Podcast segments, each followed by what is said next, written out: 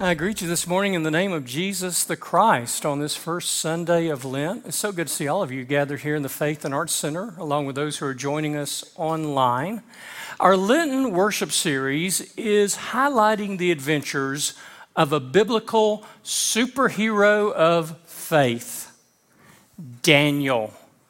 He epitomized the best of the Jewish religion and faithful living. The stories of his life became the stuff of folk legend in the Jewish faith. He was George Washington, Abraham Lincoln, Paul Bunyan, all rolled into one. Even his name, Daniel, means God judges. In Hebrew, El means God. And you see it in a number of different biblical names. Israel, Gabriel, Michael, Emmanuel. As we look at Hebrew Scripture today and over the coming weeks, part of what we'll learn is that it is divided into three major categories. There is the law, the prophets, and the writings. The prophets are further subdivided into two major groups. There are the major prophets and the minor prophets. It's not based on content, but length. The major prophets in the Bible are longer books. The minor prophets in the Bible are shorter books, and it is admittedly a strange, bizarre way to rank and to sort prophets. Daniel was the last of the major prophets. And as you're searching through your Bible today to try to find him, he is between Ezekiel and Hosea. Daniel has 12 chapters. Chapters 1 through 6 highlight the adventures of Daniel and his friends. Daniel 7 through 12 has these strange apocalyptic visions of the final days. We'll spend most of our time in Daniel 1 through 6. And I encourage you over the next days, read one chapter a day. By Saturday, you can finish that first section. If you're feeling really bravely, read 7 through 12. Just don't expect me to explain it. The absolute heart of Daniel is found in chapter 4, verse 17, where it says, "The Most High God is sovereign over all the kings on earth." To put that in a shorter way, God rules. Whatever we face, as a church or as individuals, God rules. And today's sermon is Daniel versus the world.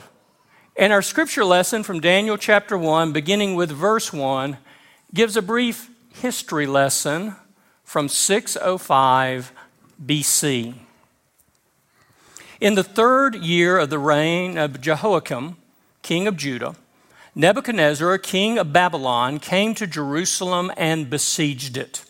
And the Lord delivered Jehoiakim, king of Judah, into his hand, along with some of the articles from the temple of God. These he carried off to the temple of his God in Babylonia and put in the treasure house of his God.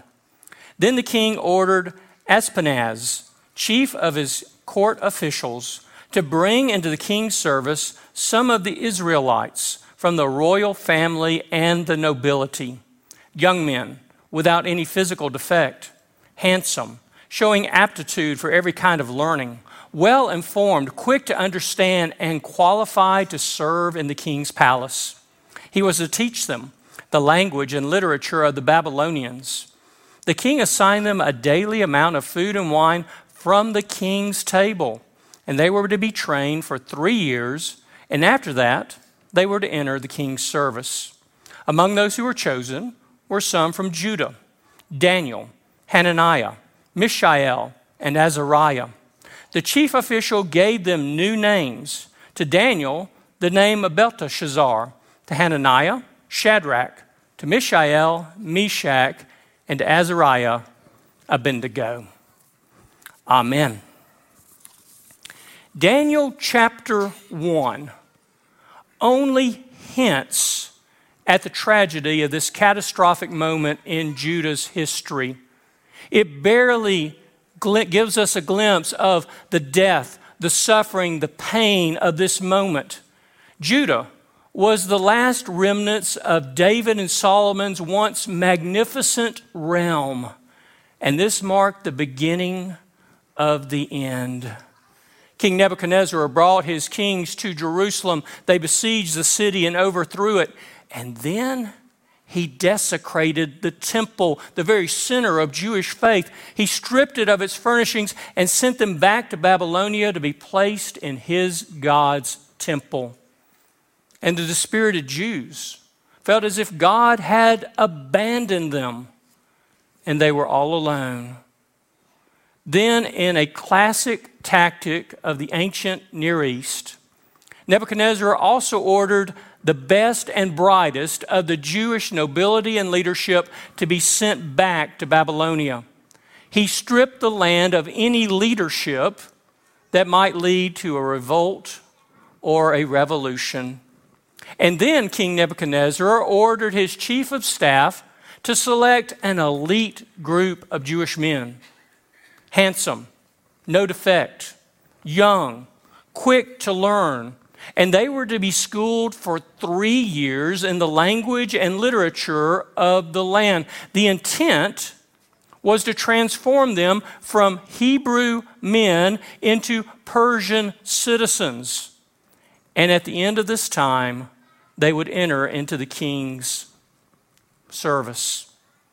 It was a blatant attempt at indoctrination and assimilation, to make these young men forget the past and to embrace the future, to forget their God and to serve other gods and the king instead.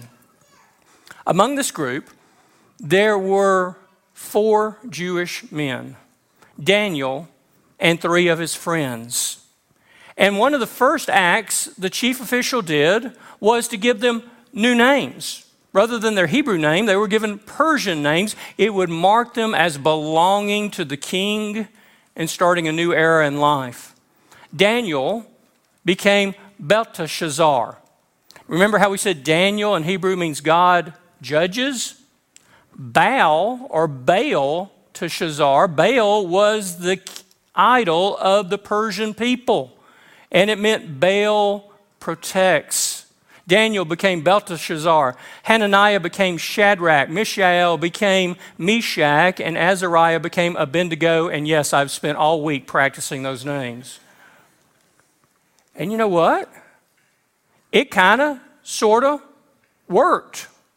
We still remember Daniel by his Hebrew name, but our children have heard stories about his friends before. They've done a musical about them before, and they know their names as Shadrach, Meshach, Abednego, their Persian names.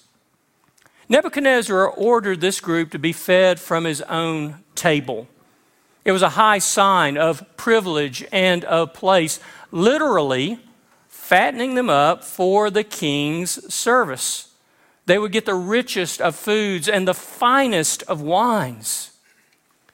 Daniel approached the official over the group and asked if he and his friends could have a different diet instead. The official loved Daniel, but feared the king, and he said, "Look, if I do this and y'all look malnourished, it will be my head." So Daniel proposed a simple experiment. For 10 days, Daniel, Shadrach, Meshach, and Abednego would eat simple vegetables and drink plain water, rather than the fine meats and wines of the king's table. And the official agreed, and at the end of 10 days, Daniel and his friends looked healthier and better nourished than all the rest, and so the official agreed that he would allow it to continue.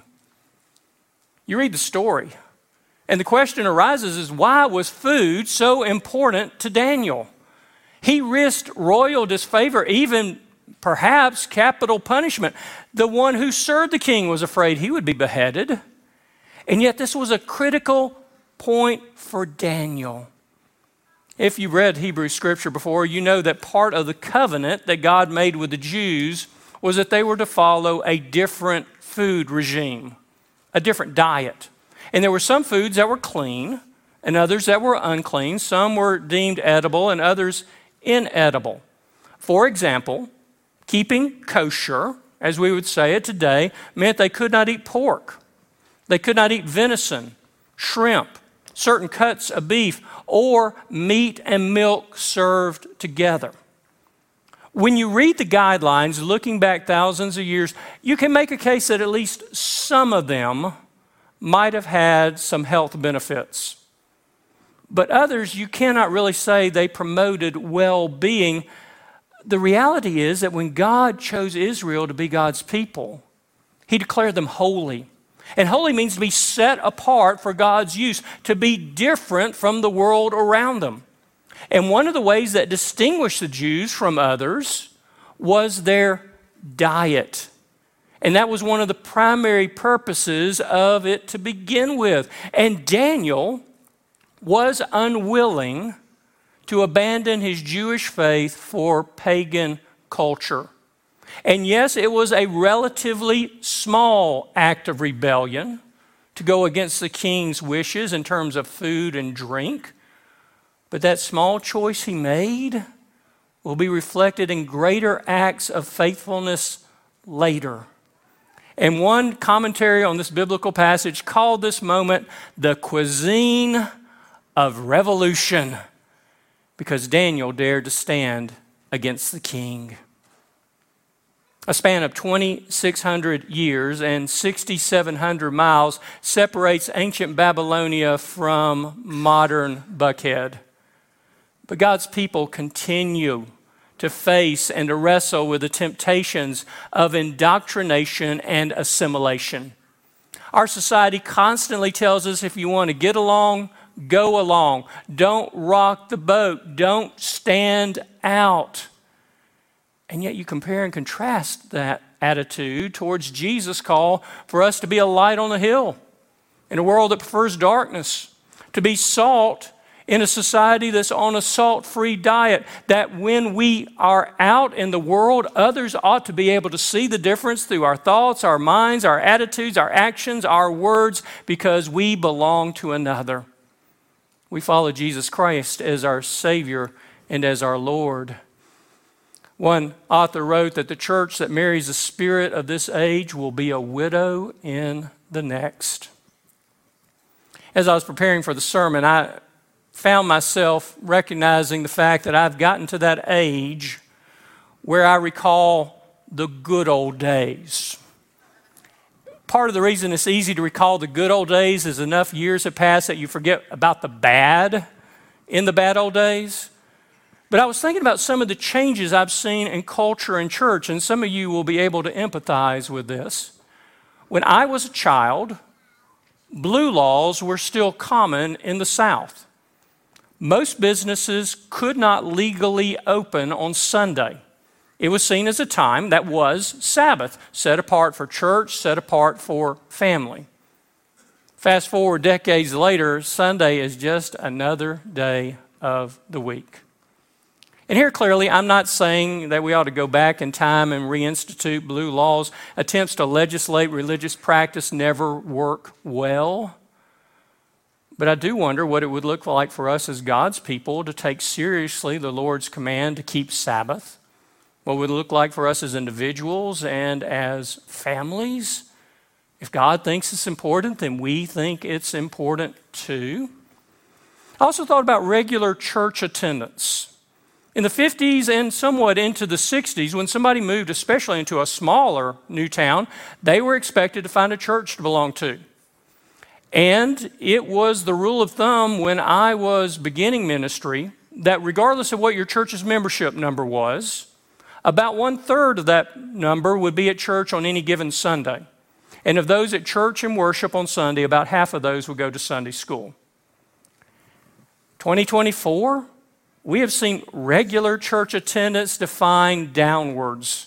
Where it was once Sunday morning, Sunday night, and Wednesday night, it's now become for many once a month, once a quarter, with some small groups sprinkled in between. And we have so many different claims upon our time, our passions, that we find ourselves pulled apart and pulled away. You've heard me talk before about our changing attitudes towards children and worship. As a young child, my experience was we sat with our parents in worship. And then as time went on, in my late childhood and early teens, a children's church became much more popular, where children might have a children's time on the stage, but then they would go out to their separate time. And that morphed into seeing larger mega churches create totally separate experiences for children and for adults. And you walk into the door and children go one way and adults go the other. And here clearly, I'm not criticizing how other people do their work in the local church, because everybody has their own culture, their own vision, their own passion for what they're doing. But 4 years ago, we made a decision to be countercultural here at Northside and to create a dedicated Sunday school hour and include and encourage children in worship. And it came from my own personal conviction I share with some of you that we have raised generations of children who do not know what it means to worship with their family. And we act surprised when, as young adults, they're not involved in church. And we have raised generations of adults who have not been involved in Sunday school, and we have got amazing small group ministries scattered throughout the week, and I affirm those, and they are an amazing part of our church's ministry. But as Sunday school, oftentimes that is the first point people stick and get involved. And it's especially a place where couples tend to stick and get involved with others their age that they want to do life together. I've also thought about how our attitude towards sports has changed over the past decades. When I was growing up, we never had practice or games on Sunday morning. It just wasn't even thought of. And you can make a pretty strong case that today sports has become the new religion of our society for children, youth, and adults. And it's we had the struggle when our child was playing baseball with travel ball. What do you do when there are tournaments on a weekend and you have church obligations as well? And how do you balance those things? And part of what I appreciate about our sports and rec ministry is that it honors that desire to be involved in sports and the benefits it brings, but within the context of the Christian faith. And there are moments when on Sunday mornings I will see parents come in with their children dressed in their uniforms because they've got games that afternoon. And I'll have some parents approach and they're kind of embarrassed almost. And I'm like, are you kidding? This is great. You have shown your child what is important, what your priorities are. You have gotten them to church, and then they can go on to do the other activities of their life. If you need Bill Birch's permission for your child to wear their sport uniform to church, bring them on. In so many different ways, we have seen how the church and our culture have battled in this struggle of assimilation and incorporation. But it also occurs in our individual lives, that we are a fallen people living in a sinful world, and because we are carnal creatures, what appeals to our five senses, we naturally gravitate towards. And Paul reminded us that the sinful mind is hostile to the mind of God, and that our Lord has to remake us into the image of Jesus Christ. And part of that means changing our minds, changing our attitudes, our entire approach to life. It's like taking off old, soiled clothing and putting on new, clean clothing. We cast aside the things of this world. We put on the things of God, and we learn to focus on what's important and eternal and holy. Listen to Paul's words in Philippians 4, verse 8. Whatever is true, whatever is noble, whatever is right, whatever is pure, whatever is lovely, whatever is admirable, if anything is excellent or praiseworthy, think on these things. And I would encourage you to consider that verse in the coming week, and use it as a standard of what are the thoughts going through your mind, and do they line up with what God calls us to focus upon? Because so often we settle for the worldly rather than the heavenly, and for the least rather than the most. Daniel resisted the Babylonian temptation to indoctrination and assimilation, and it began in the small choice of food. But Daniel understood that small choices have a way of becoming big choices. and that those little decisions we make along the way ultimately determine the way we go when we get to a major crossroads or fork in the road. We too need to watch for those small decisions and where they might lead. I took clinical pastoral education in seminary, and a supervisor shared with me a word of wisdom that I continue to share today. If you've been here 6.5 years, you've heard me share it repeatedly. He looked us in the eye and he said, "Remember, seduction always begins with flirtation." Seduction always begins with flirtation in every area of life. It begins with simply flirting with the idea, and then it becomes something more. Dr. James Johnson is writing his devotionals on the Sermon on the Mount, and part of what Jesus warned about is that our thought life can be just as bad as the deeds that we commit. But Jesus also recognized that our thought life tends to lead to the deeds. St. Thomas Aquinas, in his classic devotion, The Imitation of Christ, wrote this. He said, "We need especially to be on our guard at the very onset of temptation. For it's then the enemy might be most easily overcome if he's not allowed to enter the gates of the mind. He must be repulsed at the threshold as soon as he knocks." Listen to this progression and see if it rings true. For first there comes into the mind an evil thought, then a vivid picture, then delight and urge to evil, and finally consent. In this way, the enemy gradually gains complete mastery when he's not resisted at first. And the longer the slothful delay resistance, the weaker they become and the stronger the enemy grows against them. Food and drink didn't seem like a very big decision, but it set the stage in Daniel's life. And we face those small choices over and over again for ourselves, our family, and our congregation, whether to assimilate with society or to stand for Christ. The results? Well, Daniel tells us these 4 young men, God gave knowledge and understanding of all kinds to literature and learning, and Daniel could understand visions and dreams. And at the end of the time set by the king to be brought into his service, the chief official presented to Nebuchadnezzar all these men, and the king talked with them, and he found none equal to Daniel, Shadrach, Meshach, and Abednego. And note, by the way, the use of their Hebrew names. It was Daniel versus the world. And through God, Daniel won. And it's not an overstatement for me to say today, for each one of us here, for every one of our families, for this congregation, for the church with a capital C, it is us versus the world. And in small choices and in large decisions, we're called to choose for our Lord because God reigns. Let us pray. Almighty God, hear the prayer of your people this day as we come before you. We know what it means to deal with trials, and tribulations, and temptations of this world. To have the world's message beat over and over and over again into our hearing and into our minds and into our souls. Lord, grant us your strength to stand strong, to stand for you, to be a people who recognize the small decisions are not really small, because each choice leads us closer to you or farther away. You have promised to make us more than conquerors in the name of Jesus Christ our Lord.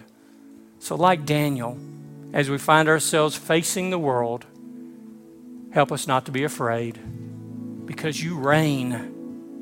You rule. In Christ's name we make our prayer. Amen.